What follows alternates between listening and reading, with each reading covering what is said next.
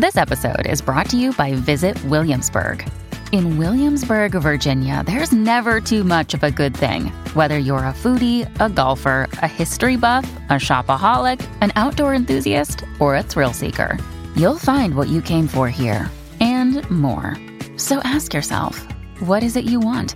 Discover Williamsburg and plan your trip at visitwilliamsburg.com. Hello and welcome to the program UFO Warning. Today's topic Roundtown UFO Society. That's correct. We're talking about the Roundtown UFO Society. Now, I found this article in dispatch.com from the Columbus Dispatch.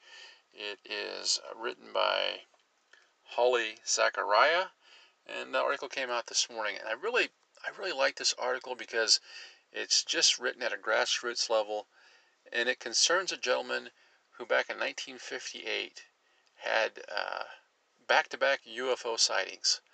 And as a result of that, the, the idea started uh, rolling around in his head, and eventually he decided to start his own UFO uh, support group, I guess you'd call it.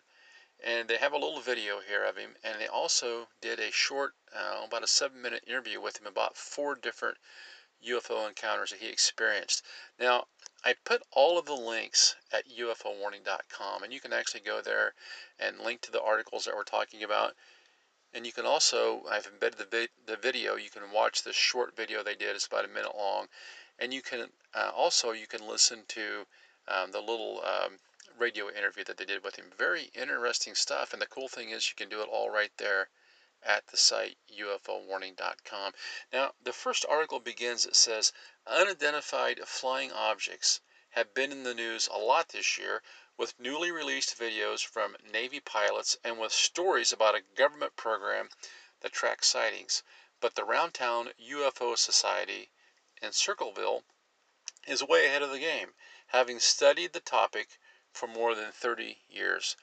Now, I like the fact that the author actually gives some credit to some people who have been doing uh, on the ground UFO investigative work for decades. A lot of these people that are coming into the game late have heard about UFO investigative work now because of what's happened with the Senate subcommittee, ATIP, whoever. But the fact is, there's been people out there since the 40s and 50s who have been investigating this stuff. And these are the guys you know, the saying of we stand on the shoulders of giants. Well, these guys have been around for a long time. It says Circleville, the first sign that something was amiss at the Hardinger home about 1 a.m. on that long ago February night was that Pal, the family's beloved collie, just wouldn't stop barking. The next thing Pete Hardinger knew, his brother had shaken him awake, dragged him from his bed, and pulled him toward a second floor window. And there it was the brightest light he had ever seen in the sky. Holding steady, maybe a thousand feet up, Hardinger, a 17 year old high school junior, back on that February 27th in 1958, watched in wonder as the saucer shaped object floated above the local feed mill before drifting out of sight. But his life changing moment wasn't over yet. Hardinger recalled what happened just seconds later. A totally different object came back. It was a reddish orange object, a circle just like the setting sun. It stopped and hovered in midair, and the top half folded down onto itself. Then it tilted away toward the ground and was simply gone. That just blew my mind, said Hardinger, who now 79. That to me was a no doubter. People ask me all the time, do you believe UFOs exist? No, I don't believe I know. That was one of four sightings that Hardinger has has had. The first occurred just five days prior when he and a buddy were headed to a high school basketball tournament at Pickaway County Fairgrounds. By the time he graduated from high school in 1959, Hardinger had joined a national UFO research group and he hasn't stopped studying unidentified flying subjects since. By January 1989, he was fully embedded in the culture and had found two other men in Pickaway County, John Fry and Delbert Anderson, who shared his interest. Together, the three friends founded the Roundtown UFO Society, or RUFOS, which still meets on the second Thursday of every month. In 31 years, only six meetings have been canceled, and a meager $10 will buy you a lifetime membership. Video founder, oh, excuse me, that these days the research and work that the society does is in high demand because UFOs are, shall we say, having a moment. The Department of Defense in April authorized the release of three videos sightings by the Navy pilots from 2004 and two from 2015. In one of the videos, as the object is shown on the screen, a pilot can be heard saying, There's a whole fleet of them, before continuing, My gosh, look at that thing, dude. Then the New York Times and Washington Post wrote high profile stories about once covert government programs that studied such craft. In July, the Times spelled out that the government's Unidentified Aerial Phenomena Task Force still exists under the Office of Naval Intelligence. At least some of the government's findings from over the years are expected to be released publicly sooner rather than later. Well, I'm not so sure about that. It continues, it says, All this is a long way of saying that members of the Roundtown UFO Society are enjoying their own kind of moment as well. I think this is the biggest story of our lifetime, said Hardinger, who after a stint in the Army spent 20 years with the Ohio National Guard and retired after 33 years with DuPont chemical plant in Circleville, the city he's called home for most of his life. Our goal is to condition the public to not be skeptical. And people these days are most assuredly hungry for information. At 35, Cameron Jones is among the youngest members of the society. They're about 70 and runs its social media accounts. In the four weeks between the July and August meetings, the reach of Rufo's tweets almost doubled, and the group had 65 new followers in that time, a record. And then it has a little tweet here. It says, uh, Roundtown UFO Society. This was a pretty obscure find. It's a large poster featuring one of the Gulf Breeze photographs. Apparently, it was a promotional poster for the release of the Gulf Breeze sightings by Ed Frances Walters. And they have a picture here. The news about a classified briefing used the term of off world vehicles not made of this world, and it set the world ablaze, said James, a writer and part time restaurateur server from Circleville. It's not just a funny and silly topic anymore to be made fun of.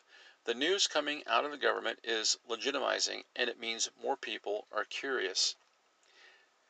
Ohio is Ohio is also always in the top 10 in annual ranking of states based on the numbers of UFO sightings, and the number is up even more this year. And we've talked about this with the whole COVID thing about how uh, sightings are up everywhere. And, you know, uh, Ohio is not just a swing uh, state in the election, it, it's always been uh, kind of a center for UFO sightings. And if you look back, some of the biggest uh, and best cases came out of Ohio, actually. It says there are two national clearinghouses for people to report sightings the National UFO Reporting Center, which anyone can access, and the member based Mutual UFO Network. Between the two, there are 405 sightings reported in Ohio in 2019. This year, through July, there were already had been 252. The Rufos members speak in acronyms and have encyclopedic knowledge of sightings, encounters, and contactees, those who claimed to have contact with extraterrestrials, which each person with each per, with each person able to remarkably tick off names and dates and locations going back decades. At the group's most recent gathering, held at the shelter house of Circleville's uh, Canal Park instead of the local library because of the COVID 19 pandemic. Hardinger sat on a wooden folding chair with his briefcase full of files and clippings on a small card table in front of him as he led the meeting. He and the 12 members who attended discussed recent television programs and news stories. And news, par- and news paranormal show in July used a tweet from RUFOS, which was exciting. Reviewed the latest published books, Roswell: The Ultimate Cold Case, and debated recent research. Madar units, anyone, they track magnetic anomalies and heard a treasury report about about $127 is an account and they will cover monthly fees. Okay and then it goes on talks a little bit about the club. Uh, it says although it is rare sometimes non-members bring their own stories of encounters or sightings to the meetings.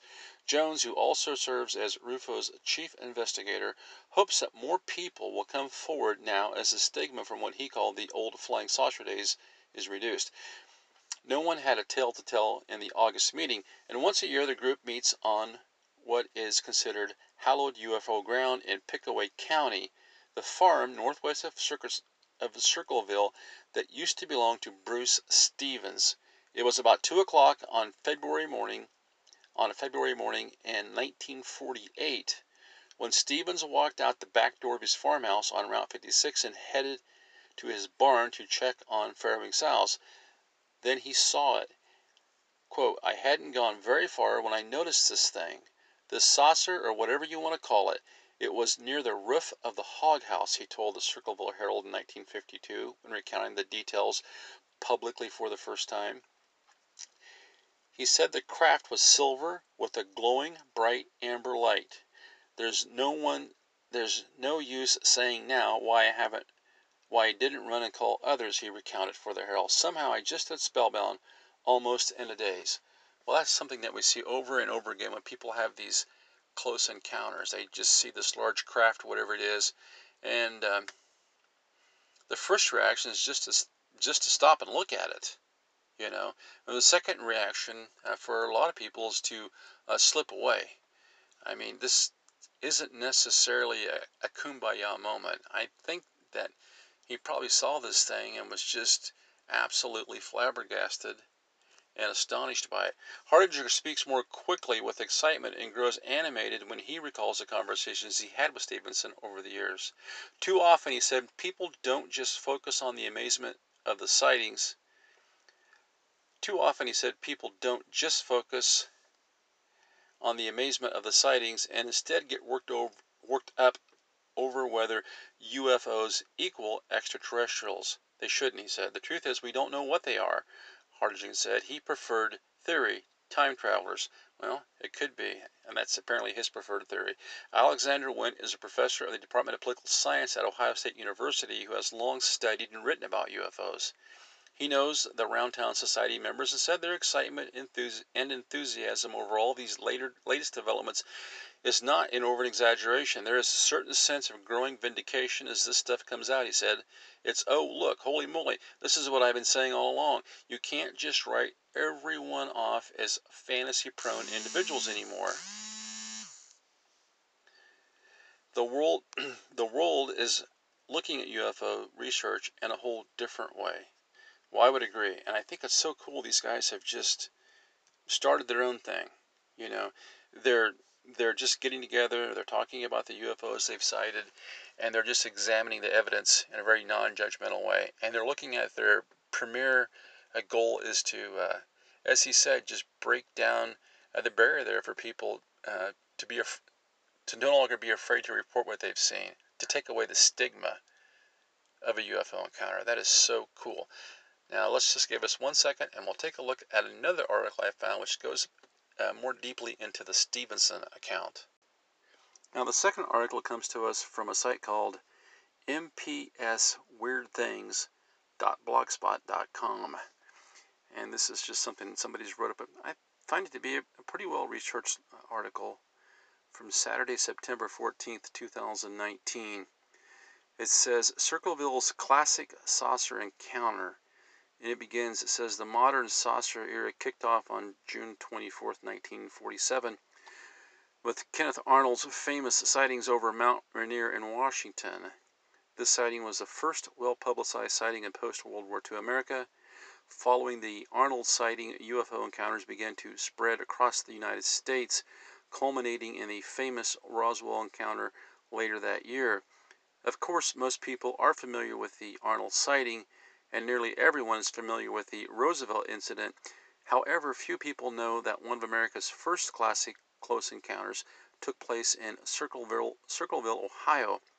This encounter took place before the Gorman dogfight, before the Lubbock sightings, before the 1952 Washington, D.C. flap, before the Flatwoods monster case, before the Kelly Hopkinsville case, before the Loveland case and before the Betty and Barney Hill abduction. In fact, this incident happened shortly after the famous Thomas Mantell incident in Kentucky. As an avid as as an aside, the Mantell incident has been thoroughly proved not to have been otherworldly been an otherworldly origin by Nick Redfern. And then it says check out his mysterious universe explaining that what really happened on that strange day. When Captain Mantell lost his life. Well, we'll have to take a look at that sometime. Now it goes on, it says, now let's get back to Circleville. According to Pete Herdinger, Circleville, Ohio is the location of America's first classic close encounter. Mr. Herdinger is a member of the Pickaway County Historical Society and is the director of the Roundtown UFO Society based in Circleville. While researching for a hopefully upcoming book, I ran across this sighting and Mr. Herdinger's work. Despite reading about the UFO phenomena for years and despite living in southern central Ohio for my entire life, I was unaware of this encounter. I downloaded what I could find off the internet regarding the incident from the Roundtown UFO Society website. And then it has some pictures here actually where the sighting occurred. Pretty cool. Like I said, if you go to the UFOwarning.com site, you can click on the link here to this blog. It's just somebody's blog spot, which they've done a really nice job on and you can look at the pictures they've taken. They've really gone to some work to research this case. I'm impressed. It says, Next, I took a trip to the Pickaway County Library, and they talk about going there and, and uh, trying to find some stuff. This is pre COVID, by the way, because it's a year old. It says, uh, Our story began on a cold night in February 1948. Bruce Stevenson got out of bed around 2 a.m. to get a drink of water and happened to glance out a nearby window he noticed a bright illuminating a, a bright glow illuminating his farm. Mr. Stevenson ran outside expecting his farm to be on fire. What he saw was no fire, rather he saw a large flying saucer slowly traversing the vicinity of his hog house. Mr. Stevenson said that object moved without a sound and flew so low that it came close to knocking off the flue on his house, on his tool house. Wow. So this is a big saucer, and I mean, it must just be flying like 20 feet off the ground or something. Mr. Stevenson ran outside expecting his. Okay. then it says. Um, Slowly, slowly, traversing the vicinity of his hog house, Mr. Stevenson said that the object moved without a sound and flew so low that it was that it came close to knocking off the flue of his hog house. According to Mr. Simpson, excuse me, Mr. Stevenson, it was one of these nights where the snow covers the ground and the moon is bright, making it easy for Mr. Simpson to see the, to see in the night. Further, the farmer claimed that he was only about a hundred feet from the object. Thus, he was able to make several observations about this craft. He said the flying saucer maintained a slow speed and low altitude. It emitted an orange amber like glow. The object was shaped like a like a broad dinner plate that was inverted. The dome was made of some was made of something looked like plexiglass. The base of the saucer was approximately 60 feet in diameter. Well, this thing's pretty good size and 60 feet in diameter. A silver edge was about 12 feet in width. Wow and the dome about 8 feet in height. So we're talking about a fairly wide, thick object. Mr. Stevenson never was able to get a clear view of the underside of the object. He did, however, report that something whirling like a propeller was on the bottom section of the craft. Yet curiously, the, fly, the flying enigma remained silent throughout the encounter. According to the Circleville Herald, Mr. Bruce Stevenson was a successful farmer. At the time of the event, the Stevenson farm was a big, modern operation. In fact, Mr. Stevenson suspects that some of the ultraviolet lights on his farm may have led to this encounter. Mr. Stevenson had antibacterial lights to help protect the health of his animals. These lights, being ultraviolet, gave off a bluish green that could be seen for miles. Mr. Stevenson believes this glow may have attracted the saucer. Now that's interesting because we've talked so many times on this program about how these UFOs frequently put off lights and whether or not those lights might be some sort of attempt toward communication or if those lights are just a natural expression of whatever these things are and do. It says, uh, although his encounter happened in 1948, Mr. Stevenson did not report this encounter until 1952, when it was written up in the Circleville Herald. The Circleville Herald wrote articles about this encounter on November 2, 1952, August 7, 1952, October 6, 1952, and on March 28, 1957. Throughout the years, Mr. Stevenson never backed away from his story. Mr. Stevenson stated that he wanted to report the incident officially because flying saucers at the time were a bit of a gag, and he figured no one would take it seriously. In August 1952, Edward C. McMahon of the Circleville Herald wrote a letter to Wright Patterson informing the Air Force of Mr. Stevens' encounter. Mr. McMahon said that this said in his letter in this letter, in fact, we have had other saucer versions in this area, but I regard only Stevens's as something truly solid. Mr. McMahon further stated that he was convinced that Mr. Stevenson actually saw what he described. For more information about this, check out the article by Pete Harding. Yes, we can do that. Now, this is very strange. Now, we have this guy coming out of his house in the middle of the night to get a drink of water, whatever. He looks up. It's February. It's Ohio. It's got to be cold, and he sees this 60 foot wide, uh, dark gray flying saucer with a dome, and the edges of this thing he describes as being eight foot thick. Eight foot thick. It's like, you know, that is so odd. It really makes you think that this thing's built for people to be in it, up walking around in it. It'd be, it would be really fascinating to know if it had, you know, windows or hatches or anything like that. But we just know what he saw from this um, brief encounter. And I like the fact that they've they've taken this account at least, and uh, they've made a record of it. Now, as I said, the articles are posted there. Uh, at ufowarning.com. And, and while we're on it, uh, a little bit of crass uh, commercialism here. I did go ahead and uh, I've got Amazon uh, affiliate links posted. If you happen to be shopping on Amazon anyway and you want to click on one of those links to do your shopping, it helps the program out. So that would be um, something you can do. If you want to support the program, you can go to Anchor and you can do that with monthly support. That also helps takes a lot of work to put the show together, and any kind of financial support we get makes a big difference. Until next time, this is UFO Warning. Over and out.